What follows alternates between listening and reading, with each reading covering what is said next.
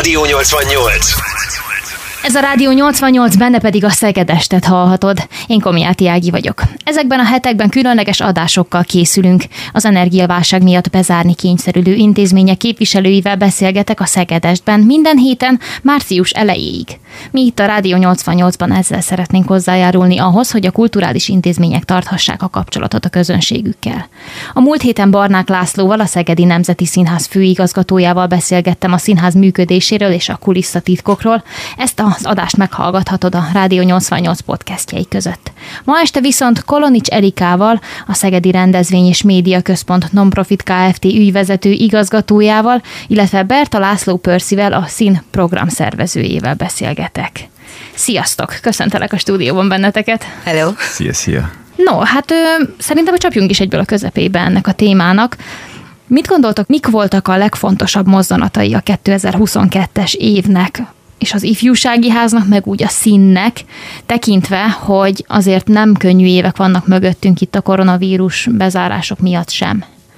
Hát ugye ez volt a teljes egészében vett teljes évünk, ami, ami valóban a kultúrának a közvetítésével foglalkozott, illetve nyitva voltunk már január elsejétől, és nagyon sok olyan programot sikerült megvalósítanunk huszonkettőben, amelyek elmaradtak a, a Covid időszakában, és mindenki szerintem nagyon várta már ezt a pillanatot, és nagyon várta azt, hogy, hogy újra együtt legyünk, hogy újra tudjunk dolgozni, hogy mindenféle korlát nélkül, szabály nélkül lehessen újra együtt lennünk. Pörzsi, te mit tapasztaltál? Számomra a színkapocsán annyiból volt ez érdekes, hogy ugye a fellépőink egy részét már évekkel azelőtt lebookingoltuk, ezelőtt lebookingoltuk, és itt ugye kérdés volt, hogy mikor tudjuk őket majd újra továbbvinni ezeket a fellépéseket, és hát itt volt több variáció, például a Kárért a Jason Derulo formációt ugye nyilván lemondtuk, amikor kiderült, hogy nem lesz az évi színfesztivál, majd pedig utána újra kötöttük, viszont folyamatosan megmaradt az a megállapodás köztünk, amit még legelőször kötöttünk, és talán ezért volt, ezért mondható az, hogy kétezer-huszonkettőben egy nagyon erős line-upot tudtunk felmutatni, mert időközben, amíg a Covid volt, rengeteg előadó művész fejlődött, tovább fejlődött, és még híresebb lett az országban, köztük a Jason is, és mm. szerintem már a, a tavalyi évre sokkal többért tudtuk volna megvásárolni, hogyha nem lett volna a Covid. Tehát azért van pozitív hozama is annak, hogy leállás volt, bármennyire is ö, furán hangzik, úgyhogy nagyon vártuk már azt, hogy végre lehessen egy olyan fesztivál, ahol teljes line-up szerepelhet, magyarok is, külföldiek is, és egy teljes képet tudjunk alkotni az egészről. Úgy kezdtük itt a megszólalást, hogy Kolonics Erika, a Szegedi Rendezvény és Médiaközpont Nonprofit Kft. Ügyvezetője. Mely intézmények tartoznak egyébként a kezed alá? Csak a hallgatók tisztánlátása véget kérdezem. Maga az i há rendezvényközpont, a Belvárosi Mozi, a Partfürdő, a Szeged Televízió, a Szeged pont hu tartozik tulajdonképpen a cég portfóliójába, úgyhogy ők azok az intézmények, akik, akikkel így együtt dolgozunk. Mennyire nehéz egyébként ennyi mindent koordinálni? Jó a kérdés, ez úgy látom. Kérdés, legalábbis megnevettetett, úgyhogy... Nem könnyű, de úgy gondolom, hogy, hogy olyan kollégákkal, akik minden egységben vannak, azért megtaláljuk a közös hangot, és tudunk egyfelé menni. És ez mit jelent a gyakorlatban? Az, hogy folyamatosan kapcsolatot tartunk egymással, és büszke vagyok arra, hogy az egységek között is azért van kommunikáció és együttgondolkodás, és közösen döntjük el a, a cégnek tulajdonképpen a, a jövőjét, az irányát, hogy merre megyünk, és milyen fajta rendezvények, és mi valósul meg egy cég életében egy éven keresztül. Szoktatok egyébként arra mondjuk figyelmet fordítani, gondolom én, hogy igen, hogy így nagyjából a szegedieknek milyen igényei vannak, és akkor a rendezvények mondjuk arra mennek el irányban. Igen, a moziban is, meg az i há-ban is van egyfajta ilyen közvéleménykutatás, ahol megkérdezzük a, a hozzánk járókat, a közönségünket, hogy mire van szükségük, mit szeretnének látni. Nyilván a moziban azért van egyfajta mainstream film adat, amiből dolgozni lehet, de az i há-ban is, hogy mi az, ami jobban érdekli. De ezt látjuk tulajdonképpen a jegyvásárlásból is, hogy, hogy melyik az az út, amerre menni kell. Van egy fürdőnk, és ami, a partfürdő, ami jól működik, és több funkciót is ellát, hiszen szállás értékesítéssel is foglalkozunk, illetve van egy fürdő része, de rendezvény helyszínként is remekül igénybe vehető bárki számára. Most milyen preferenciáitok vannak? Inkább a fiatalokra helyezitek a hangsúlyt, vagy inkább úgy mindenkire, idősekre, vagy inkább a gyerekekre? Hogy látjátok most, mi a helyzet ezzel? Én úgy gondolom, hogy korosztálytól függetlenül kell, hogy programokat biztosítsunk a szegedieknek, hiszen, hiszen minden egyes egységünk, vagy, tehát hogy nem, nem, csak, nem csak a fiatalok vannak, hanem van a középkorosztály és az idősebb generáció is, és próbálunk egy olyan struktúrát kialakítani a programok terén, ami mindenkinek nullától kilencvenkilenc éves korig megfelel. És ezt hogy tabogatjátok ki, hogy mondjuk a középkorosztálynak mi az, ami ideális lehet? Hát ezért nyitott szemmel járnak a kollégák, és folyamatosan figyelik az adott témában, vagy szegmensében a kultúrának, hogy ki az, aki, aki több figyelmet kap, ki az, akire jó rá fókuszálni. Nagyon szeretjük a, a picit undergroundosabb vonulatokat, zenekarok kapcsán, és hogy nyilvánvalóan a színnek, illetve az ifjúsági háznak feladata az, hogy azokat a zenekarokat is fölkarolja, akik pályakezdők. Nagyon-nagyon nehéz, főleg a mai viszonyok között, egy kezdő zenekarnak bejutni és föllépési lehetőségeket kapni. Úgyhogy ez, ez fontos feladat, és ezt szem előtt tartjuk mindenféleképpen. Kik voltak a legutóbbiak, akik nálatok jártak így? Mondjuk vegyük alapul ezt az underground vonalat. Van egy nemrégen alakult szegedi zenekar, például a Kár zenekar, ők voltak a vendégeink, de megfigyelhető az, hogy a, azok a zenekarok, akik most már tulajdonképpen nagy színpados zenekarok, azok voltak nálunk például lenn a kávézóba, egy sokkal kisebb közönség előtt játszani, és hogy ott voltunk a, a kezdő lépéseknél. És az Analóg Balaton is ilyen, a Karszonkóma is, hogyha, hogyha megfigyelitek, akkor azok, ezek a zenekarok tulajdonképpen most már egyre jobban teret kapnak saját maguknak, akár fesztiválról beszélünk, akár klubkoncertről. A zene után jövünk vissza Kolonics Erikával és Berta Lászlóval. Ez a Rádió nyolcvannyolc meg a Szegedest, és kedves hallgató, téged pedig arra kérlek töredelmesen, hogy ne menj sehova, mert minél inkább belemegyünk ebbe a zenész, meg rendezvényszervezős témába, annál érdekesebb lesz az este. Köszi, hogy itt vagy, én Komjáti Ági vagyok. Rádió nyolcvannyolc. Most a Rádió nyolcvannyolcat hallgatod, ahol a Szegedestben Kolonics Erika és Berta László a vendégem. Mindketten azon dolgoznak az egész év folyamán, hogy mi a nyár végén valami fantasztikus buliban vehessünk részt. Éppen ezért szeretném megkérdezni főleg Pörzsit, azaz Berta Lászlót, hogy ő hogyan került a rendezvényszervezés közelébe, mit kell azért tenni, hogy egy ilyen fantasztikus fesztiválnak a kulisszái mögött dolgozhassunk. Meglepő lesz a válaszom, mert sokan nem erre számítanak.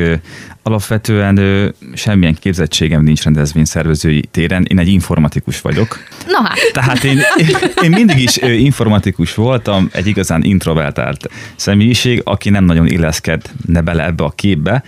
Ugyanakkor a másik hobbim az fiatalként az különböző partik szervezése volt. Én az underground vonalból érkezem, egészen az ilyen drum and bass-es elektronikus zenei formáció, és rengeteg ilyen rendezvényt szerveztünk, hát még a kétezer-ötös, hatos, hetes években, és akkor még a, a régi ifjúsági ház elnevezésű intézményben is voltak különböző programjaink, ahol már invitáltam egy-két külföldi fellépőt, és szerintem ott lehetett az, amikor az akkori igazgató észrevette, hogy jó, hát itt ez a fiú, ez itt csinál bulikat, de hát azért hívogat külföldi fellépőket, és volt egy kétezer-hetes egyedi esemény, ez a Sin Ice volt, nem tudom mennyire emlékeztek rá. Hát én, mivel én akkor végeztem a nyolcadik osztályt. Akkor te még lehet, hiszem, hogy annyira nem. Annyira nem vagyok képben, igen. Ez egy különleges esemény volt, mert a jégpályánál volt, december huszonkilenc, harminc, harmincegy, talán igen, három napos, három vagy napos. Kettő, nem tudom pontosan, és akkor ő, az akkori igazgató engem felkért arra, hogy, hogy akkor Pörzsi, segíts már egy-két külföldi diszkós bookingolni, és nagy örömmel igent mondtam erre a dologra, és akkor ez ugye meg is történt, két-három nevet hoztam abban az évben, tök sikeres volt minden, és tavasszal, tehát pár hónapra rá kaptam egy hívást az akkori i há igazgatójától, hogy mi lenne, hogyha akkor átvenném ezt az egész színes külföldi bookingos dolgot, mert hogy aki eddig ezt csinálta, az a kolléga az elment. Most én, én nyilván megörültem ennek a megkeresésnek, és igent mondtam rá, viszont fogalmam se volt arról, hogy pontosan ez mit is jelent, hogy nem diszkósokat kell bookingolni, hanem élőzenét, meg egy teljesen más kaliberű dologról beszélünk, és nincsenek meglepetések, mert nem vagyok szupersztár, tehát azért, azért tudtam ezeket megcsinálni, mert akkoriban még egy török ügynökséggel dolgoztunk együtt, az i há. Tehát volt egy olyan szervezet, aki azért felelt, hogy a különböző külföldi fellépők bookingeit elkezdje, majd miután a, a megállapodás megtörtént, utána kaptam át én a dolgot, és nekem kellett befejeznem. Tehát volt egy olyan rész, egy két-három év, amikor én abban a szerencsés helyzetben voltam, hogy tanulhattam egy professzionális külföldi ügynökségtől, kiépíthettem a saját kapcsolatrendszeremet, és majd évek múltán értünk el abba a fázisba, hogy akkor önállóan is elkezdhettem csinálni azt, amit eddig csak segítséggel tudtam. Tehát így néz ki körülbelül a történet, ahogy én, ahogy én elkezdtem informatikusként rendezvényt szervezni, most is informatikus vagyok, és továbbra is a, az i té szerintem az életemnek a hatvanöt százalékát kitölti, és a maradék harmincöt százalék az, ami a, a rendezvényszervezés körül forog. Igazából én már csak fesztiválokat szervezgetek, tehát már nem csinálok önálló bulikat, vagyis legalábbis még, meg ki tudja, lehet, hogy újra kezdem majd egyszer, de most nem csinálok, úgyhogy így oszlik meg a, a történet. És a drum and bass hogy került az életedbe? A drum and bass, kérlek, az, az pont az informatika miatt, mert akkoriban, amikor én tíz-tizenegy éves koromban elkezdtem az informatikával foglalkozni, akkor ezzel egy időben jött vele az elektronikus zene. Akkor nem volt még, lehet, hogy volt drum and bass nyilván, de én nem ismertem még, hanem akkor különböző ilyen zeneszerkesztő programok voltak, amiket trackereknek hívtak, és azokon keresztül akart mindenki diszkózenét írni számítógépen, és mi is ezt csináltuk a, a bátyámmal, főleg inkább ő, és e kapcsán ugye az elektronikus zene, meg az i té így összefonódott valamilyen szinten, és így ö, ismerkedtem meg először a breakbeat műfajjal, majd pedig aztán a drum and bass-szel, és ott is inkább ö, az ilyen előremutató kelet irányokkal foglalkoztam, és így, így kerültem végül is kapcsolatba az informatikának hála. Azért ahhoz, hogy valaki azon törje a fejét, hogy különböző rendezvényeket szervezzen, valamiféle indítatás kell, főleg, hogyha így a nulláról kezdi teljesen lentről. Abszolút. Ott mi volt nálad ez az indítatás? Az volt már az, pedig? Az indítatás, ugye, hogy akkoriban kezdtek. Egyre több olyan lehetőség volt, hogy valaki otthon elkezdjen zenélni, idézőjelben mondom ezt a zenélést, tehát diszkózni, dé jézni, és innen jöttek a dolgok, hogy mi is elkezdtünk a barátainkkal lemezlovaskodni, és amikor már ügyesen ment nekünk ez a lemezlovaskodás, akkor beneveztünk egy Ombil-Tronik dé jé verseny, országos dé jé versenyre, amit én megnyertem, és emiatt volt az, hogy ha már megnyertem, akkor mi lenne, hogyha ezt promótálnánk Szegeden, és lenne belőle valami eseménysorozat, ahol meg tudjuk azt mutatni, hogy végül is milyenek vagyunk. Ebből indult el azt, hogy elkezdtünk bulikat szervezgetni Szegeden, és hát ugye ebből fejlődött tovább az, hogy végül is utána egy színszervezővé avanzsálódtam. kétezer-hét környékéről. Nem, nem, nem, nem, ez, ez, ez korábban volt, aha. Tehát, hogy ezek a, ezek a kezdtünk diszkózni, és próbálkoztunk otthon zenélgetni, ez ilyen kétezer, fú, nem is tudom, egy-kettő-három lehetett, úgy nagyjából. És akkoriban mennyire volt Szegeden elterjedve egyébként a drum and bass műfaja? Hát amikor elkezdtük ezt csinálni kétezer-öt környékén, akkor azért én azt mondom, hogy egész jól ö, működött, mert azért volt itt korábban is már hasonló csapat, akik ezt promotálták, úgyhogy volt már azért egy, egy, egy segédünk ilyen szempontból, és segítők kezünk az, hogy mások már ezt elkezdték csinálni, és azért egy százötven-kétszáz fős sereg volt rá, ami nem tűnhet most annyira soknak, de egy rétegzenei dologra azért az nem kevés egy, egy ilyen közepes szintű városban. És meddig tartott ez a szerelem itt a drum and bass bulik szervezését illetően? Mm, én azt mondom neked, hogy a legutolsó fellépés, ha szint nem számítjuk, akkor talán négy évvel ezelőtt történt. A Covid után megtört, megtört a dolog, tehát a Covidig azért csinálgattunk, utána egy kicsit most megtört, és igazából talán azért nem is folytatom most, mert jelenleg nem találok erre alkalmas klubhelységet. Nagyon sok ugye megszűnt Szegeden, a fiatalok áttértek egy másik irányvonalra, és én úgy gondolom, hogy nincs ennek még vége, csak kellene egy normális helyszínt találni. Úgy látod, hogy lenne még ilyen bulikra igény? Szerintem van, igen. Miből látod ezt? Abból, ahogy megy más városokban például, abból, ahogy amilyen trend lett, és abból, hogy folyamatosan fejlődik ez a stílus. Tehát már, amit akkoriban képviseltünk régen, ez a kemény vonalas drum and bass, azt már én sem szívesen promotálnám, de van egy olyan vonal, ami emészhető, kicsit populárisabb, dallamosabb, egy egyszerűbb ember számára is akár simán élvezhető és felfogható, és nem csak az hallja belőle, hogy tistus, mindenfelé csattog minden, hanem, hanem tényleg egy emészhető dolog van, de erre egy tök jó példa az, hogy a, a színen is volt több drum and bass performance, tehát volt Pendulum, volt Waking Zone, és ők és mind a ketten a, a rétegzenei vonalból érkeztek hozzánk, csak ők is már egy picit ugye úgymond felhigultak, és emiatt populárisabbá váltak, és lásodát nagy színpadra kerültek a színfesztiválon, tehát hogy ebben van azért még sokkal több, csak még idő kell neki, hogy, hogy újra Szegeden működjön. és hogyha esetleg újra ilyen jellegű rendezvények szervezésére adod majd a fejed, akkor látsz abban potenciált, hogy mondjuk feltörekvő drámenbészesekkel is foglalkozz, vagy inkább megmaradnál a külföldi vonalon?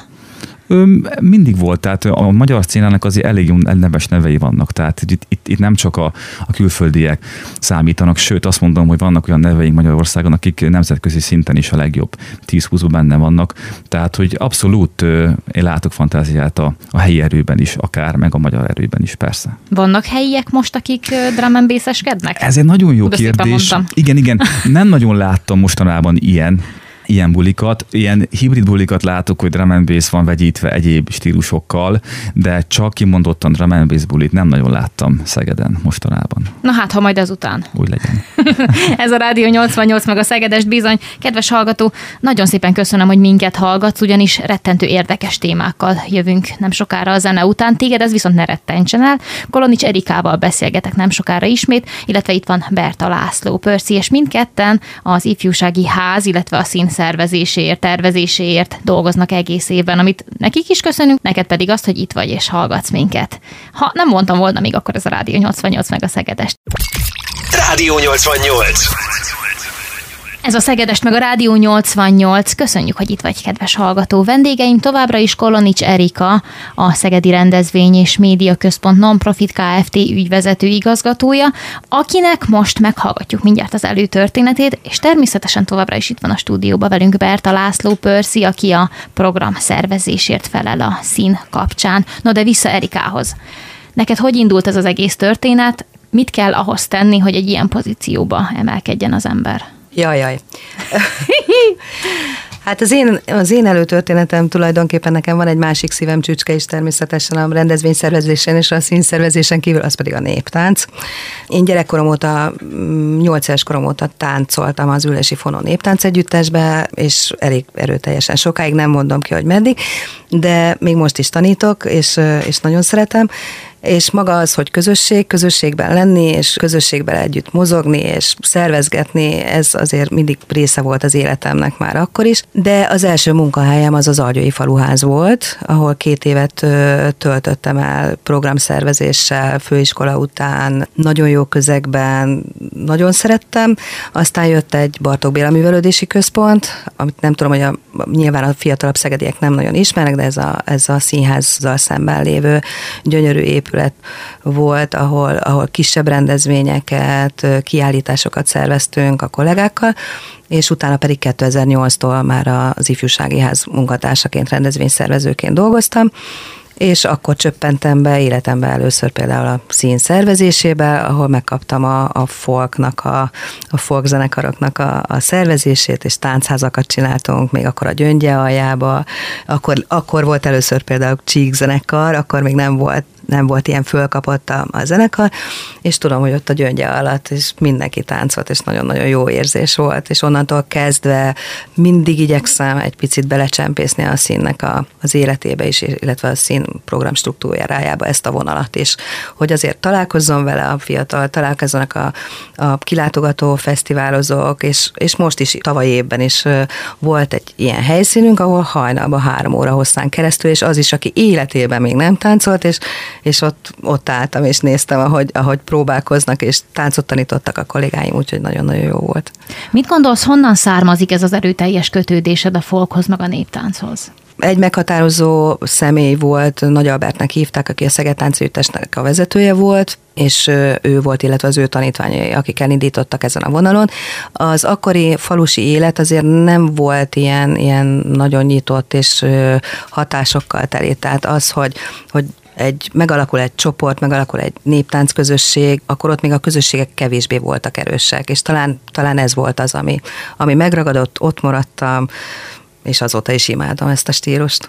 És most konkrétan hogy állsz vele? Hetente egy órát kiszakítok a nem szakítok ki, hanem, hanem nagyon lelkesen megyek. Hétfőnként négy és öt óra között tanítok most jelen pillanatban óvodásokat, és nagyon-nagyon szeretem, és nagyon őszinték, és a mosolyok, és, a, és az odaadások az mindennél többet ér, és ez az, ami így, így picit, picit így erőt ad, vagy, vagy kimozdít abból a munkarendből, amiben vagyok. kezdetekben, amikor elkezdődött a színen az is, hogy akkor legyenek folk jellegű fellépők is, akár táncosok, akár zenekarok.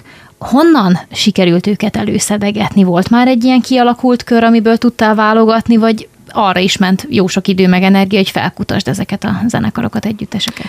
Nyilván azért ennek a létnek, ennek a közösségi létnek nagyon sok helyen voltunk, fesztiválon, koncerten. Van egy hatalmas rendezvény minden évben, amelyet a, a Hagyományok Háza szervez, egy táncház találkozó elnevezésű rendezvény fönt Budapesten a, a Pap László Sportarénában. Ott azért mi minden évben előfordultunk. Mindig az volt az, amikor ez az ismerkedés, más együttesekkel való találkozás, olyan koncerteket, olyan zenekarokat ismertünk meg, akiből azért lehetett utána válogatni. És a színnél is lehetett, hogy ki az a kicsit populárisabb, ki az, aki, aki táncházasabb, tehát volt miből választani, és volt miből meríteni. És hogyan látod a szegedi színes közönség, vagy hát mondjuk nem csak Szegedről érkeznek ide hozzánk, hanem nagyon-nagyon sok helyről, de hogyan látod a reakciókat a közönség részéről? Mennyire népszerűek ezek a részei a fesztiválnak? Én tök pozitívan ítélem meg, mert az, hogy, az, hogy a, a hagyományőrzésnek egy szeletét, vagy, vagy egy betekintést engedünk valakinek, és volt olyan visszajelzésem, aki azt mondta, hogy itt találkozott először vele tizenhat-tizenhét évesen, és utána jelentkezett csoportba tánc. egy kezdőcsoportba. És hogy ezt határozta meg, hogy úristen, van egy ilyen szegmense is a kultúrának, és hogy az, hogy, az, hogy beleépítettük tulajdonképpen a fesztivál életébe, ez azért én úgy gondolom, hogy ennek van, van hatása és van követője. Szerintem, ami gyerekkoromban, mint ahogy Pörzsi is az előbb említette, azért, azért meghatároz bennünket a, a gyermeki lét, meg, a, meg a, a fejlődésünk azon szakasz, amikor belekerültünk ebbe a vonalba, és egy életen át meghatározza azt, hogy mit hallgatunk, azt, hogy hogy mit csinálunk, hogy hova megyünk, hogy milyen társas kapcsolatokat alakítunk ki. Én imádom például, amikor a, a gyerekek vagy volt tanítványok átkiabálnak az utca túloldára, hogy szia Koló, számomra, számom, tehát, hogy nagyon azok a csoportok, ahol, akikkel együtt dolgoztam, illetve a kezeim között serdültek vagy nőttek föl, azokkal a mai napig jó kapcsolatot ápolunk, összetalálkozunk, rám csörögnek, hogy figyelj Koló, van rám öt perccel, és akkor ígyunk meg egy kávét, és ezek meg, meg összejövünk, és szerintem nagyon jó érzés. Akkor ennek mindenképpen a főszerepe a közösségépítés, közönségépítés? Közösségépítés szerintem, ami, ami a mostani társadalomban nagyon-nagyon fontos. Fontos, hogy utat mutassunk a, a gyerekeknek, a felnövekvő generációnak, hogy, hogy lehet közösségben élni, és fontos is a közösségi lét, hiszen egymást támogatva, egymást segítve nagyon sok mindent el tudunk érni. Hogyan látod a folk és a néptánc, illetve a népzene szeretete, mennyire határoz meg téged, vagy a személyiséged? Hú, szerintem az egyik elsődleges dolog. A másik meg a rendezvényszervezés. Milyen jó, hogy ez a kettő együtt is működhet. Szerintem igen, meg, meg nagyon jó érzés. Én nagyon szeretem, és nem, nem tudnám elképzelni az egyiket a másik nélkül. Tehát, hogy egymással hatással vannak. Például a szín kapcsán is tök jó fókuszcsoportként működik egy, egy tizenhat-tizenhét éves közösségből álló csoport, akit meg lehet kérdezni arról, hogy figyelj, mit látnátok, vagy hogy, hogy ti mit szerettek most. Nyilván én egy tök más generáció vagyok, de folyamatosan kíváncsiak vagyunk arra, hogy, hogy mit szeretnének a fiatalok, mi az, ami most éppen inspirálja őket, mi az, amit szeretnének látni, bekapcsolódni, melyek azok a tevékenységek, kit raknának nagy színpadra. Tehát, hogy, hogy ezek mind visszacsatolásban nagyon-nagyon jók. Sokszor magamon is érzem már, nemrég töltöttem a harmincat, de már magamon is érzem, hogy a mai fiatalokkal, mint hogyha olyan nehéz lenne lépést tartani, vagy nem is tudom, hogy így mit is szeretnek, meg új divatok, meg nem tudom. Ezt hogy lehet egyébként kivitelezni, hogy állandóan képbe legyen az ember azzal, hogy most mi a menő? Nehéz, nekem most ö, kevesebb időm van erre, de akkor, amikor, amikor rendezvényszervező voltam még, és ö, viszonylag több időm volt arra, hogy a néptáncberkekben legyek, akkor azért úgy, úgy nyomon követhető volt. Ugye heti kétszer találkoztunk, ö, dumáltunk előtte, dumáltunk utána, ö, fölmerült, hogy, hogy szint is csinálom, és akkor, és akkor jöttek az impulzusok a gyerekekből is. Abban az időszakban azért, azért könnyebb volt, de nagyon-nagyon nagyon sok hatás éri most a gyerekeket. Iszonyú technikai fejlődés van, és ez rá is nyomja a bélyegét. De például, amikor elmentünk táborba, akkor az volt a furi, hogy mindenki nyomogatta a telefonját, amikor mentünk, és egy nap után a szülők engem hívtak, hogy mi az, hogy nem éri el a gyereket, mert nem veszi föl. Tehát, hogy annyira át tud lendülni, hogyha programot adsz, hogyha folyamatosan lekötöd a figyelmét, hogyha olyan érdekes dolgokat mutatsz meg nekik, amiben kiteljesedhetnek, hogy el is felejti a kütyüket, és onnantól kezdve már nem, nem foglalkozik ezzel. És akkor te tudsz táplálkozni az és ő akkor, akkor igen. benyomásaikból, meg zeneszeretetükből akár. Mi pedig táplálkozunk a mi zeneszeretetünkből, ugyanis a Rádió nyolcvannyolcban bizony Szeged kedvencei érkeznek. Köszönöm, hogy a Szegedestet hallgatod. A stúdióban velem Kolonics Erika van, a Szegedi Rendezvény és Médiaközpont Nonprofit Kft. Ügyvezető igazgatója, és Berta László Pörzsi is itt van, aki a SZIN program szervezéséért felel. Köszi, hogy itt vagy! Rádió nyolcvannyolc. Ez a Rádió nyolcvannyolc, és még mindig a Szegedestet hallgatott. Köszönjük, hogy velünk vagy. A stúdióban Kolonics Erika és Berta, Laci, azaz Pörzsi, aki, akik azért felelnek, hogy a SZIN minden évben megvalósulhasson, és persze még sok más mindenről is ők gondoskodnak, de maradjunk egyelőre a SZIN-nél. Hogyan áll össze egy fesztivál a nulláról? És mikor kezditek el szervezni? Tehát lemegy a SZIN, és akkor már másnap, rögtön augusztus végén belevetitek magatokat a munkába, és akkor indulás? Majd, hogy igen. Tehát, hogy miközben még a, az elszámolások meg a lezárása folyik a fesztiválnak, azért már el kell kezdeni agyalni. Sőt, már a fesztivál ideje alatt a következő évről való gondolkodás is elindul, hiszen annyira gyorsan kell reagálnunk a következő évre, és a külföldi booking kapcsán meg ez nagyon fontos. Igen, ezt akartam hozzátenni én is, hogy alapvetően van, amikor már adott évben, még a fesztivál lezajlása előtt már a következő évben agyalunk, hiszen vannak különböző hírlevelek, belső információs források, a kiderülhet mondjuk az, hogy májusban turnézik mondjuk egy zenekar a következő évben. És ugye akkor még nem ment le az idei színfesztivál, de már lehet, hogy félszemmel nézegetjük, hogy hát azt lehet, hogy jó lenne azért megvásárolni, vagy legalábbis beszélgetni velük, és nagyon sokszor már akkor elindul a, a gondolkodás, meg akár a kommunikáció a külföldi ügynökségekkel, amikor még az adott évi fesztivál le sem zajlott. Ez egy nagyon fontos dolog, mert ezt úgy képzeljétek el, mint egy, mint egy piacot valahol. Tehát, hogy nem, nem csak a magyar fesztiválokkal versenyzünk, hanem kvázi világszinten versenyzünk, hiszen hogyha egy fellépő eljön turnézni Európában, akkor számtalan fesztivál szemet vethet rá, és mindenki lehet, hogy őt akarja megvásárolni, ezért érdemes időben elkezdeni a kommunikációt, meg az egyeztetést. És hogyan néz ki az egyeztetés maga? Hogy el tudjam magyarázni, egy kicsikét vissza kell mennünk a, a hierarchiában. Tehát itt, amit tudnotok kell, az az, hogy mi szervezők, bookingosok, mi nem kommunikálunk a zenekarral, bármennyire is szépen hangzik, hogy, hogy kommunikálunk, ez sajnos ebben a formában nem igaz. Ez úgy néz ki, hogy egy zenekarnak van egy menedzsmentje. Az a menedzsment felel azért, hogy összerakja a produkciót. Tehát ők felelnek azért, hogy a, a technikai riderek, minden egyes paraméter össze legyen szedve több dokumentumba, és azt tudják prezentálni az úgynevezett ügynökségek felé. Ezek az ügynökségek, ezek világszinten működnek. Az a dolguk, hogy eladják a zenekarokat a különböző fesztiválokra, és mi az ügynökségekkel kommunikálunk első körben. Hogyha megvan egy megállapodás, utána kezdünk el kommunikálni magával a menedzsmenttel. Ez már a, a szervezés folyamata, úgymond, és amikor már a zenekar mondjuk majdnem megérkezik a, a fesztivál területére, mi csak akkor fogunk szinte először találkozni velük, és akkor kezdünk el velük ő, kommunikálni. Ez három lépcsős folyamat, és nagyon hosszú időt vesz igénybe ahhoz, hogy, hogy egy zenekart le lehessen bookingolni, sokszor akár egy fél évet is. Vagy akár egy évet is. Vagy akár ahogy, egy évet említettük is. Az elején. Igen, az elején általában várakozás szokott lenni, tehát mivel hogy arról beszélünk, hogy itt mindenki jutalékot kap, az ügynökség is, meg a menedzsment is, mindenkinek az az érdeke a zenekari oldalról, hogy minél többé tudja értékesíteni a zenekarát, ezért, hogyha arról van szó, hogy van egy európai turné, akkor Magyarország kapcsán a Sziget az elsődleges dolog, amit ugye egy zenekar keres, és ott is tudnak legtöbb pénzt keresni. Tehát hiába adunk mi egy ajánlatot egy, egy tök jó zenekarnak, ki fogják várni azt, hogy a Sziget nek kellene-e vagy sem.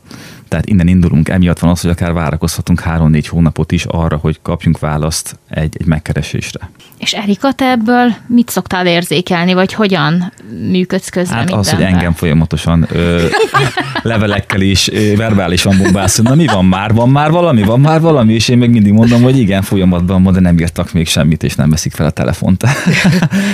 Amikor a zenekar turnézik, az nem azt jelenti, hogy rá is ér augusztus végén. Tehát ilyen szempontból a SZIN előnyös is, meg hátrányos is. Tök jó, hogy az augusztus végén vagyunk utolsó fesztiválként, rendkívül vonzó lehet a, a közönség számára, viszont booking szempontjában nem a legelőnyösebb, mert nagyon sok zenekar június-júliusban turnézik, augusztusban pedig már mennek nyaralni, és mi, mi akkor vagyunk. Tehát, hogy itt már leszűkül a kör arra, hogy augusztusi turnézó zenekarokat kell kiválasztani, és augusztusban igazából egy nagyon nagy konkurens fesztiválunk van, a Sziget, mert az is augusztusi, tehát, hogy emiatt nehéz. Tehát nem egyszerű kiválasztani, nem úgy működik, mint ahogy a, sokan gondolják, hogy bemegyünk a boltba és leakasztjuk a, a tejet, és akkor megvettük a zenekart, hanem itt azért egy kemény küzdelem van és alkodozás a háttérben. És a szervező brigádon belül hogyan szoktak történni az egyeztetések? Ki az, aki kiválasztja ezeket a zenekarokat? Ő, szerintem nincs erre egy személy. Ez úgy működik, hogy lemegy a, a fesztivál, vagy még tart éppen, és csinálunk egy wishlistet, tehát hogy felírja mindenki azt, hogy kit szeretne, meg hogy szeretne. Ez lehet, hogy egy, akár egy százas lista is lehet, és akkor én lecsakolgatom azt szépen, hogy egyáltalán ezek közül ki az, aki turnézik, ki az, aki, aki alkalmas. Akkor általában hetven százaléka kiesik, és akkor a maradék harminc százalékkal kezdünk el valamilyen szinten ő, ő tárgyalni, aminek megint csak egy része majd kiesik, mégpedig azért, mert hogy lehet, hogy büdzsében teljesen más elképzelései vannak az ügynökségnek, mint amit mi szeretnénk, és akkor a maradékból lehet válogatni. Meg megkérdezzük a fesztiválozókat és az adott fesztiválon, hogy ők például kit látnának színesen külföldi előadóként a, a nagy színpadon. Igen, és a ki az, aki... Ugye az nem csak a mi kedvenceinket tartalmaz, sőt nem is azt tartalmazza, hanem azt, amit mi jónak látunk, illetve amit feedbackből visszakaptunk, hogy mi az, aminek érdekessége lehet itt a szegedi közönség számára. És a magyar előadókkal mi a helyzet? Őket könnyebb azért beszervezni? Nagyon sok rendezvény van. Például, ha az idei évet nézem, és nyilván mi már folyamatosan egyeztetünk a magyar zenekarokkal is, rengeteg fesztivál van, ha hiszitek, hanem ez különböző stílusú fesztiválokról beszélünk, Csoki Fesztivál, vagy Falunapok, és velünk együtt van most idén a Strandfesztivál is. Nagyon nehéz most jelen pillanatban időpontot egyeztetni, de azért a zenekaroktól való visszajelzések alapján imádják a szint. Úgyhogy ők már alapból, tehát amikor mi kihirdetjük tulajdonképpen, hogy mikor lesz a következő évi fesztivál, azért a, a zenekarok beírják maguknak, hogy na ez a szín időpontja, és ez a szín ideje. Nekünk könnyebb helyzetünk van, tehát hogy nem úgy zajlik teljesen ez a booking folyamat, és nem ilyen hosszadalmas. Mi is a menedzsereket hívjuk föl, velük egyeztetünk, vagy zenekari tagokkal, akikkel sokkal könnyebb azért egy telefonos, gyorsan leüthető időpontot találni. Talán annyiból nem koló, amit én látok így külföldi bookingosként, valamilyen szinten nekem is figyelnem kell a magyarokat, hiszen a magyar zenekarok lépnek föl a külföldiek előtt, hogy, hogy majdnem, hogy versenyhelyzet van a magyarok között, hogy kilépjen föl olyan szlotban, olyan idősávon, ami, ami nagyon jó. Tehát, hogy nem azt, hogy szeretik, hanem majdnem, hogy vitatkoznak rajta, hogy pontosan, tehát ő nem akar nyolc órakor kezdeni, mert ő kilenckor szeretne, mert külföldi előtt szeretne lenni, és akkor emiatt azért rengeteg egyeztetést igényel a magyar rész is, hogy úgy ki lehessen ezt simítani, hogy mindenkinek a kívánsága nagyjából teljesüljön, és ne legyenek egymással párhuzamban hasonló stílusú koncertek, amit megint nagyon nehéz kivitelezni úgy, hogy már megszabják a magyar zenekarok azt, hogy csak ekkor meg ekkor érnek rá, csak ebben az idősában hajlandóak fellépni, de nekik jó lenne mondjuk a headline slot a B-színpadon, de oda meg azért nem akar menni, mert ott nagy színpadon külföldi van. Tehát, hogy azért ezt összematekozni, összesakkozni a magyar részről, az is egy elképesztő feladat, és én akkor jöttem rá, amikor igazán ránéztem egyszer arra, hogy hány darab magyar zenekar van, száznegyven fölött volt, tehát ők száznegyven könnyebb bookingot csinálnak, én meg mondjuk három-négy nehezebbet. Nem gondolom azt, hogy összességében nekem van könnyebb dolgom, sőt. Igen, ebben igazam van a Pörzsinek, mindenki nagy színpadon akar zenélni. Tehát, hogy kérdés nincs, de nekünk két nagy színpadunk van, nyolc magyar nagyfölállásnak van helye. Tehát, hogy arra azért azért sokkal több zenekar van annál, mainstream zenekar.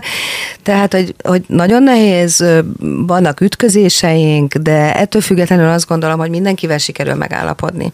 Elő vagy utóbb azért megszületik az a kompromisszumos megoldás, hogy akkor itt, ott, amott, mert, mert mindenki zenélni akar, és mindenki koncertezni akar, és mindenki ott akar lenni a legjobb hazai fesztiválokon. Tehát, hogy úgy gondolom, hogy azért mindenkinek érdeke. Most, hogy így beszélgetünk, most is azért, azért csörög még a telefonom. Nekünk pedig az az érdekünk, kedves hallgató, hogy téged továbbra is a készülékek elé szegezzünk, vagy mellé, vagy fölé, vagy alá, ahol szimpatikusabb. Ugyanis ez a Rádió nyolcvannyolc, meg a Szegedest, ahol a színről beszélgetünk elsősorban, illetve az ifjúsági ház más megmozdulásairól. Kolonics Erikával, a Szegedi Rendezvény és Médiaközpont Nonprofit Kft. Ügyvezető igazgatójával, illetve Berta László Pörzsivel, aki a program szervezésért felel a SZIN berkein belül, meg még sok minden mást is csinál, de erre majd a későbbiekben is kitérünk. Én Komjáti Ági vagyok, és még egyszer köszi, hogy itt vagy. Rádió nyolcvannyolc. Ez a Rádió nyolcvannyolc az életünk része, és a Szeged Est mai műsorában egészen elképesztő részleteket tudhatunk meg a SZIN fesztiválról és annak megszervezéséről. Hát nem minden arany, ami fénylik, ugye rengeteg nehézség, rengeteg munka és szervezési készség kell ahhoz, hogy egy ilyen fesztivál létrejöhessen. Ezt ecseteltük az előző percekben még a zene előtt, és most is ezt fogjuk folytatni. Ugye itt arról volt szó, hogy mindenki a nagy színpadon szeretne zenélni a magyar fellépők közül, meg hát nyilván a külföldiek közül az ugye egyértelmű, de hogy én is foglalkozok zenéléssel, és tudom azt, illetve dolgozok menedzserekkel, ügynökségekkel akár, és tudom azt, újságíróként meg aztán főleg, hogy nem minden művésszel olyan nagyon könnyű együtt működni, ezt azért is érzem, mert félig az vagyok, meg félig újságíró vagyok, tehát az élem mindkét oldalát látom. Ti ezzel kapcsolatban mit tapasztaltok? Tapasztalatom nekem az a külföldiekkel, hogy maga a művész, aki már fölmegy a színpadra, azzal túl sok bajunk nekünk nincs, legalábbis nekem nincs.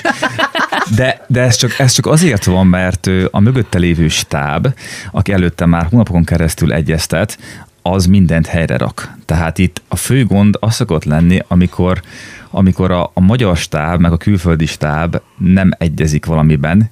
Mik ezek a valamik? Hát nem vagyok technikailag ennyire szakértője ennek, de mondok egy, egy példát erre. Az is gond szokott lenni, hogyha egy külföldi fellépő elé kerül egy nagy magyar fellépő, mert nagy magyar fellépőnek rengeteg díszlete, lámpája, dolgai vannak, amiket a külföldi nem fog használni, és legalább ugyanannyi vagy még több mennyiségű sajátot akar hozni és feltenni, és amit itt látni kell, hogy ez, ez, ezek nem úgy működnek ezek a produkciók, hogy egymás után sorban történnek a színpadon, úgy történnek maga a fellépés, igen, de a készülődés nem így van, tehát ő minden napon már délelőtt megtörténik egy hangbeállás, ahol minden egyes zenekar fölteszi a saját dolgait. És volt erre például egy tök jó példánk, ami nem annyira jó, inkább rossz, hogy a Pet Shop Boysnál voltunk úgy, hogy ők, ők nem akartak ledfalakat használni, hanem hoztak kamionokkal különböző projektorokat, nem ilyen piciket, hanem moziszintű Christie projektorokat, aminek darabja majdnem egy tonnás volt, mire fölkerültek a, a, az ef o há fölé, és ehhez kellett egy hatalmas nagy vászon. Na most a magyar produkció például előtte pedig ledfalat szeretett volna használni, és nem tetszett neki az, hogy a Pet Shop Boys már felaggatta a kis díszleteit, amit nem lehetett nagyon magasabbra fölemelni, hiszen akkorák voltak, hogy belógtak az ő színpad képébe. És akkor ebbe azért elindul a vita, és ezt nem a, ezt nem a zenekari tagok csinálják, hanem még a technikai stáb. És akkor nagy nehezen lehetett egy kompromisszumot kötni, hogy akkor mégiscsak maradjanak fönn azok a nagy belógó dolgok, és majd akkor most nem lesz ledfal annál a magyar zenekarnál, hanem a Pet Shop Boysnak fog működni a projektoros megoldása. Hát ebből azért rengeteg feszültség szokott lenni, ehhez is hasonló problémákból. Ezért sem lehet azt külön így elmondani, hogy a, a külföldi booking az csak a külföldiekről szól. Egyeztetnünk kell a magyarokkal is folyamatosan ahhoz, hogy mind a kettő produkció viszonylag sikeresen végbe menjen, és úgy, ahogy ők szeretnék.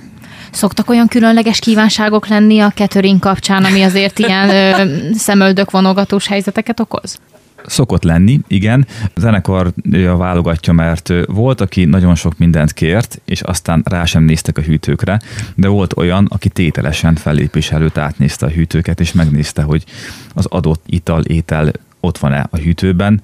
Nem tudom pontosan nevét ennek, de pont a Pet Shop Boys kért egy ilyen speciális francia pesgőt, ami konkrétan ö, Szeged szinten alig volt, és kapott egy alternatív megoldást, ami jó minőségű pesgő volt, de közel sem az, amit ő kért, és hát bizony koncert előtt megnézték a hűtőket, és mondták, hogy László, hát ez így nem, nem oké, ők nem ezt kérték, legyen itt harminc percen belül az, amit ők kértek, mert én nem igazoltam vissza nekik azt, hogy nem tudjuk beszerezni, amit ők kértek.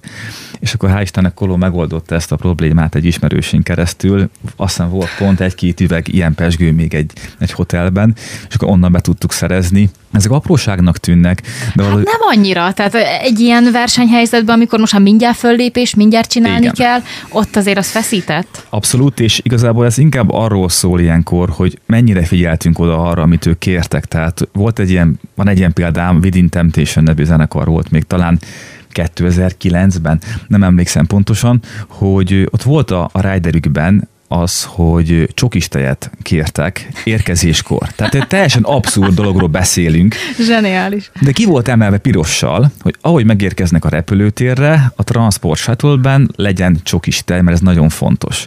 És hát persze nem volt csokis tej, mert hogy ezt mindenki átugrotta, hogy ugyan már ez annyira apróság, hogy ez, ez biztos, hogy nem számít.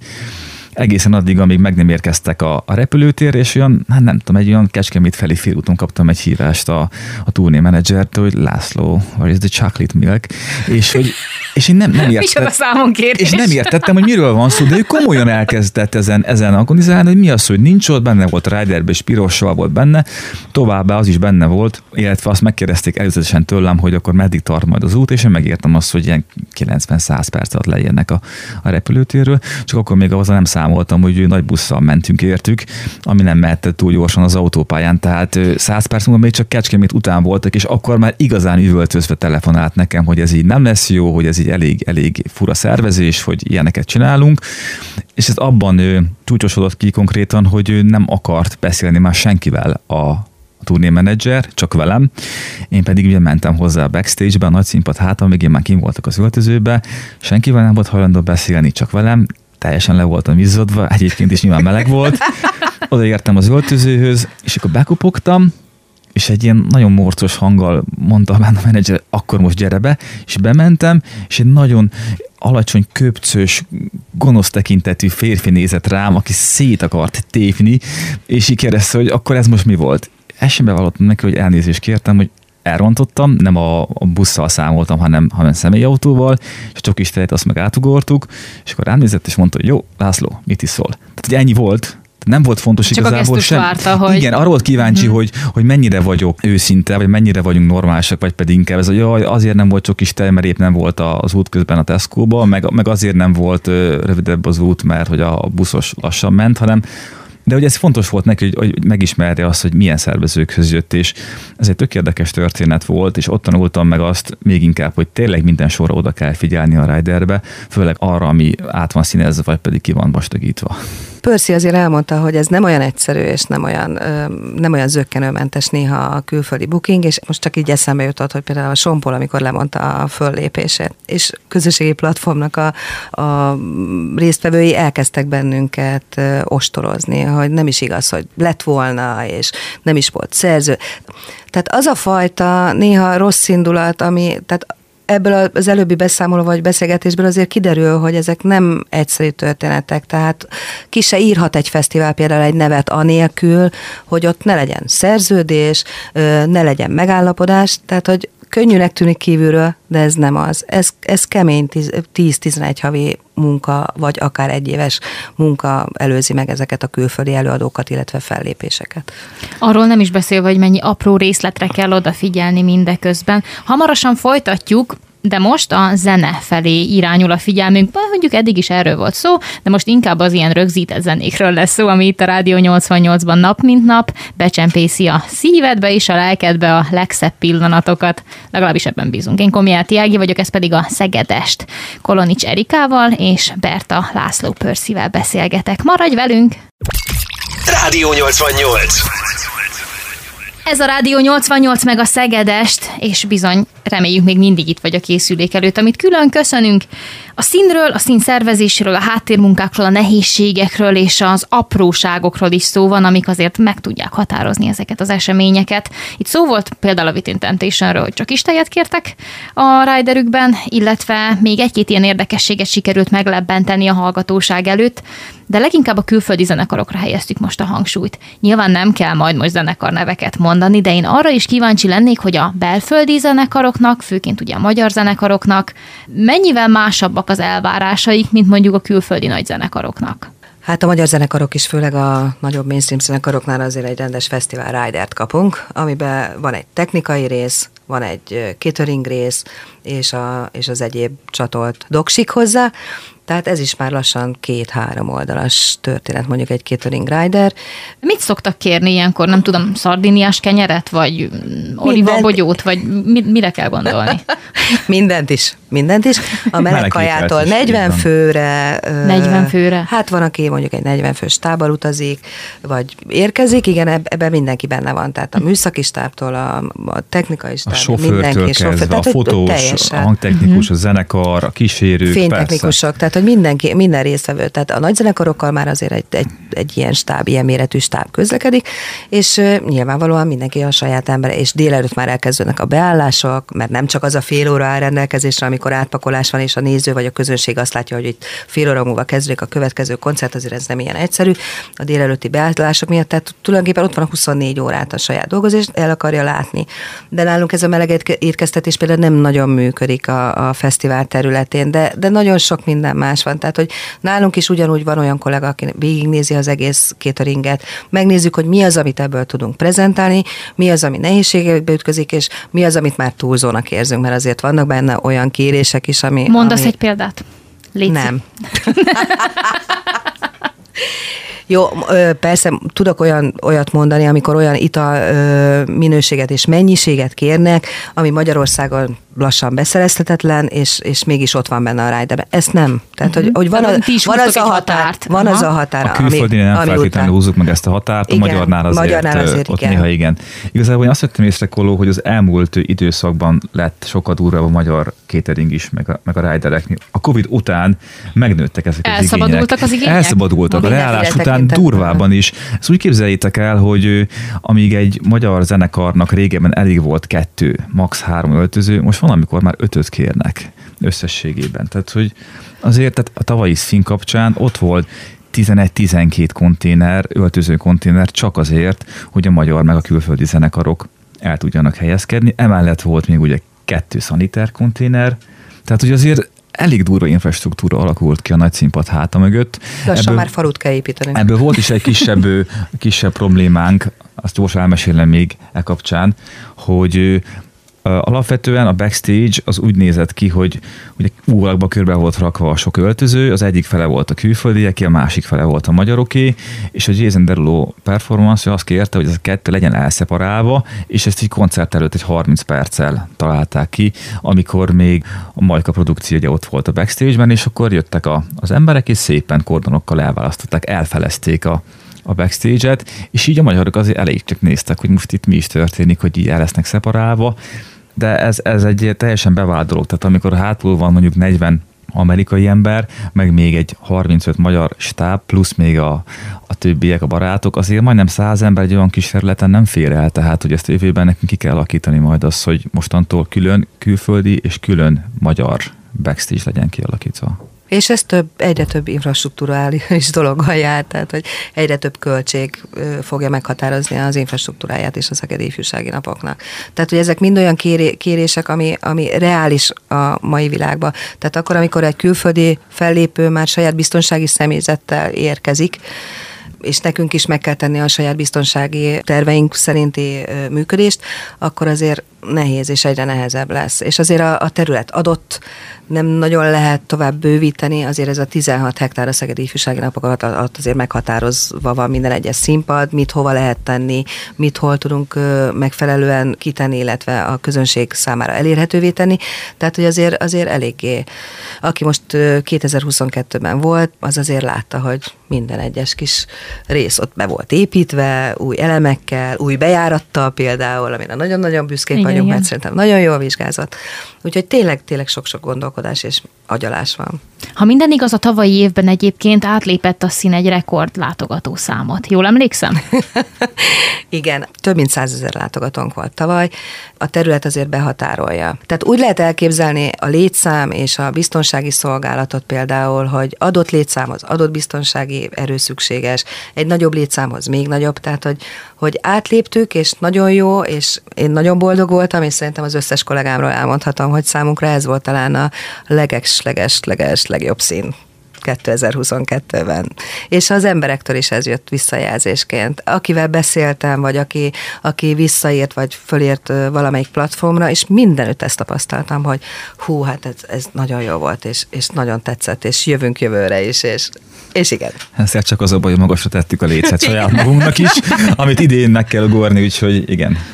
És mit gondoltok, ez volt a max létszám, amit be tud fogadni a fesztivál, vagy ennél azért több ember is elférhetne? Többen is el tudunk férni azért egy picit. Nem sokat, de egy picit igen. Idén számíthatunk-e majd bármiféle újításra mondjuk az infrastruktúra terén, ami mondjuk ezt a megnövekedett látogatószámot fogja tudni kiszolgálni? Minden évben törekszünk arra, hogy valami újdonsággal, valami innovációval szolgáljunk a, a fesztiválozóknak. Most is lesz, de még nem akarom elárulni, illetve nem szeretném elárulni.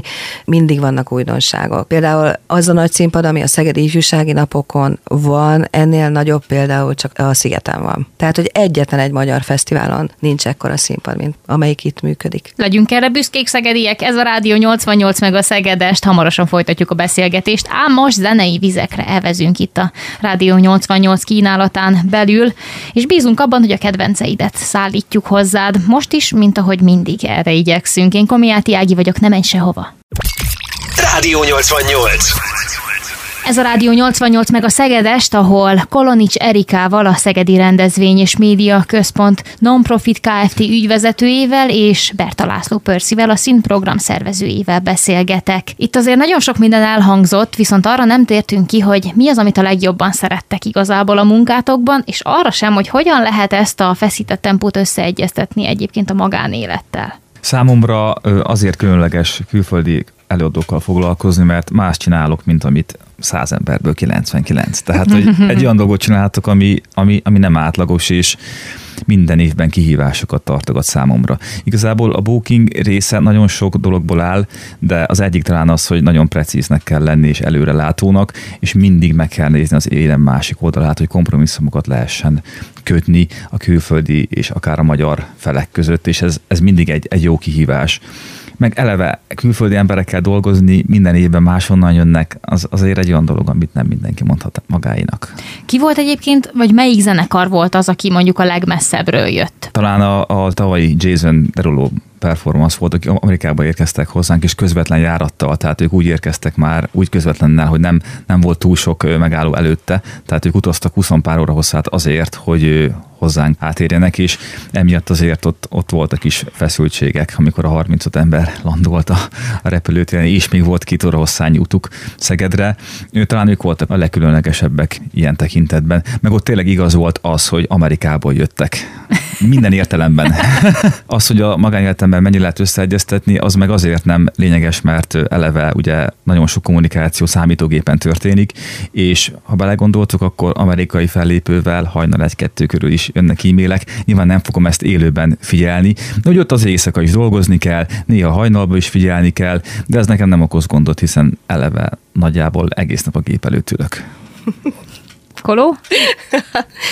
Én minden rendezvényt szeretek, legyen az kisebb, nagyobb, amiben éppen benne vagyok. Nyilvánvalóan a SZIN a szívem csücske, tehát hogy hazudnék, ha azt mondanám, hogy nem, de imádom az Acapella fesztiválat például, imádom a fiúkat, imádok a Full együtt dolgozni, a folyamatos agyalásokat, de a színházi előadásokat, a táncházakat, számomra mindig az a fontos, amiben, ami éppen van, és igyekszem, hogy mindenki számára valóban fontos legyen, de ugyanilyen fontos a partfürdő élete, a mozi élete, a cég összes eleme tulajdonképpen. Ahhoz, hogy ez jól működjön, ahhoz munkát kell végezni, és szerintem mindenki elvégzi a saját területén, a legjobb tudása szerint.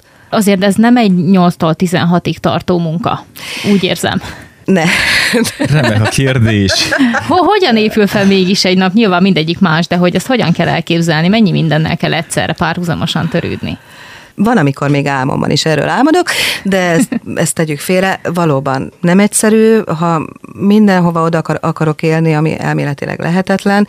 Van, amikor egy picit, picit megcsúszom, vagy elcsúszok, de, de a nap huszonnégy órája szinte, azt mondanám. A SZIN kapcsán például olyanok voltak, ami bennem van, hogy papírt szoktam készíteni magam mellé. És akkor éjszaka, amikor így hirtelen, úristen! Látomásod támad. Látomásod, és akkor fölírom. Tehát, hogy tél, tehát a SZIN előtt egy másfél hónapra én úgy alszom, hogy mellette van egy papír, meg egy toll. És ez nem normális, tehát hogy tényleg nem az. Tényleg nem az. A magánélettel összeegyeztetve szerintem a, a társ kapcsán, hogyha ugyanabból a szegmensből érkeztek, illetve ugyanazt csináljátok, vagy csináltátok, vagy ismeri ennek az oldalnak az árnyoldalait is, akkor, akkor lehet. De ezt azért nagyon sok tolerancia kell hozzá a másik részéről, hogy ezt a fajta mentalitást, vagy ezt a, ezt a munkafanságot elviselje. És egyébként azért a te munkád az nagyon sokrétű. Ugye említetted, hogy a szín, a szíved csücske, de még azért a belvárosi mozi, ott van az ifjúsági ház és a többi. Ezeknek a koordinációja mennyire stresszes számodra? Ö... Vagy kárpótol egyébként a szakma szeretete mindebben? Szerintem itt a legfontosabb az, hogy azért minden egyes egységnek van egy vezetője, uh-huh. aki szakmailag szerintem teljesen toppon van, ért ahhoz, amit csinál. Ebből a szempontból nekem azért, azért jó életem van, mert, mert minden egységben olyan kollégáim vannak, akik tényleg bármelyik pillanatban és bármikor, és szakmailag tényleg nagyon remekek. Igyekszünk mi is azok lenni itt a Rádió nyolcvannyolcban, meg a Szegedestben. Köszönjük, hogy itt vagy. Nem sokára folytatjuk itt az utolsó megszólalással, ugyanis hamarosan már a műsor végéhez közeledünk.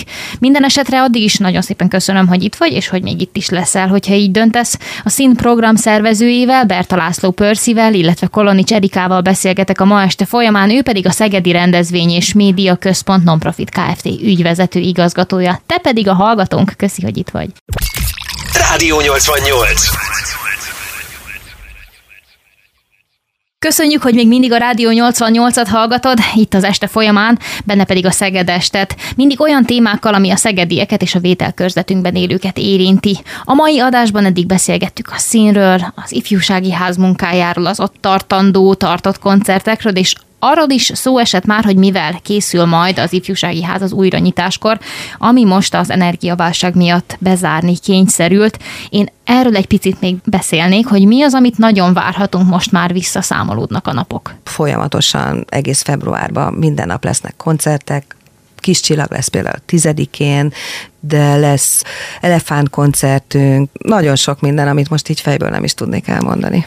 Egyébként az ifjúsági ház nem csak koncerteknek ad teret, hiszen különböző előadásokat is meg lehet nézni, akár képzéseken is részt lehet venni nálatok. Erről mit érdemes tudni? öt-hat éve vagyunk kapcsolatban a Szegedi Tudományegyetemmel, a pedagógiai esték kapcsán, amelyek nagyon-nagyon sikeresek, és mindig olyan előadókat hívnak, szólít meg az egyetem, akire nagy-nagy az érdeklődés. Tehát mindig különböző témákban, és azt látom, hogy, hogy erre, erre például nagyon nagy az érdeklődés, és, és mindig egy újabb szegmense a közönségünknek. Nyilvánvalóan azért az intézménynek kétféle státusza van. Van egy bérleti státusz, amikor kibérli valaki a termet, és ő hoz rendezvényt, vannak a saját szervezés rendezvényeink, úgyhogy ezek váltják egymást folyamatosan. Azért az i há-nak a terembeosztása azért egy nagyon kedvező, tehát lent az a három terem, száz hetven, illetve ötven fő befogadására képes. Ezekkel a termekkel azért nagyon jó például workshopokat, vagy különböző oktatási folyamatokat, akár egy családi bulit is megszervezni, fönt pedig természetesen a nagyobb előadások, illetve színházi előadások, az előbb említett pedagógiai esték, vagy, vagy nagy koncertek, állós nagy koncertek. Úgyhogy elég sokrétű, meg, meg érdemes figyelni, mert azért mindig vannak benne olyan, olyan csemegék és újdonságok, amit, amivel jó találkozni. Mióta tartozik hozzád egyébként az ifjúsági háznak a vezetése? Hány évről beszélhetünk? Hát intézményvezető voltam az ifjúsági házban, vagy az i há rendezvényközpontban kétezer-huszonegy. június harmincadikáig, és ügyvezetőként pedig kétezer-huszonegy. július elsejétől vagyok. És mikor kezdted a pályát ilyen téren? kétezer-nyolc, amikor ugye először a, a színen is debütáltam, illetve bedobtak a mélyvízbe. Én emlékszem rá, amikor megérkeztél kétezer-nyolcban.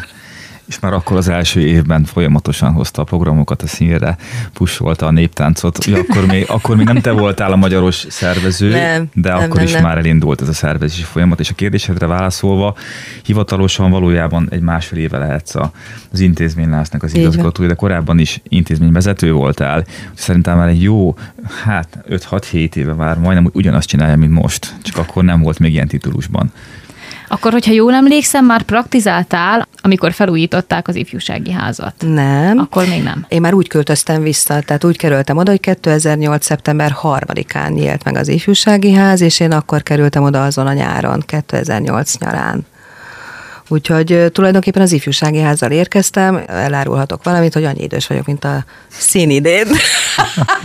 Hoppá, micsoda kulisszatitkok derülnek ki. Ugye, ugye? Hadd kérdezzem már meg tőletek, ti, akik benne vagytok a koncertek szervezésében, a programok szervezésében, hogy szerintetek kiből lehet ideális programszervező? Milyen kompetenciák kellenek ehhez, hogy valaki ezt ideggel, idővel, szervezési készséggel egyáltalán bírja és jól is csinálja? nem fogok most jókat mondani, vagyis nem mindenkinek. Tehát, hogyha valaki azt hiszi, hogy, hogy vagy, vagy csak azt az oldalát látja, hogy milyen sztárokkal találkozhat, vagy milyen celebekkel futhat össze, és hogy hú, ez jó, akkor szeretném egy picit kivilágítani ezt a, ezt a történetet, hogy ez nem a reggel nyolctól délután fél ötig való munka, hétfőtől péntekig, hanem ez egy sokkal összetettebb. Itt azért rendezvényfüggő, nincsenek mindig szabad hétvégék, rendezvényhez igazodva esti előadások, nyilván a közönségünk nem fog napközben bejönni délelőtt egy koncertre, és nem is akkor szervezzük, mert mindenkinek a szabad idejét próbáljuk olyan szegmensekkel kitölteni, hogy minél értékesebb legyen.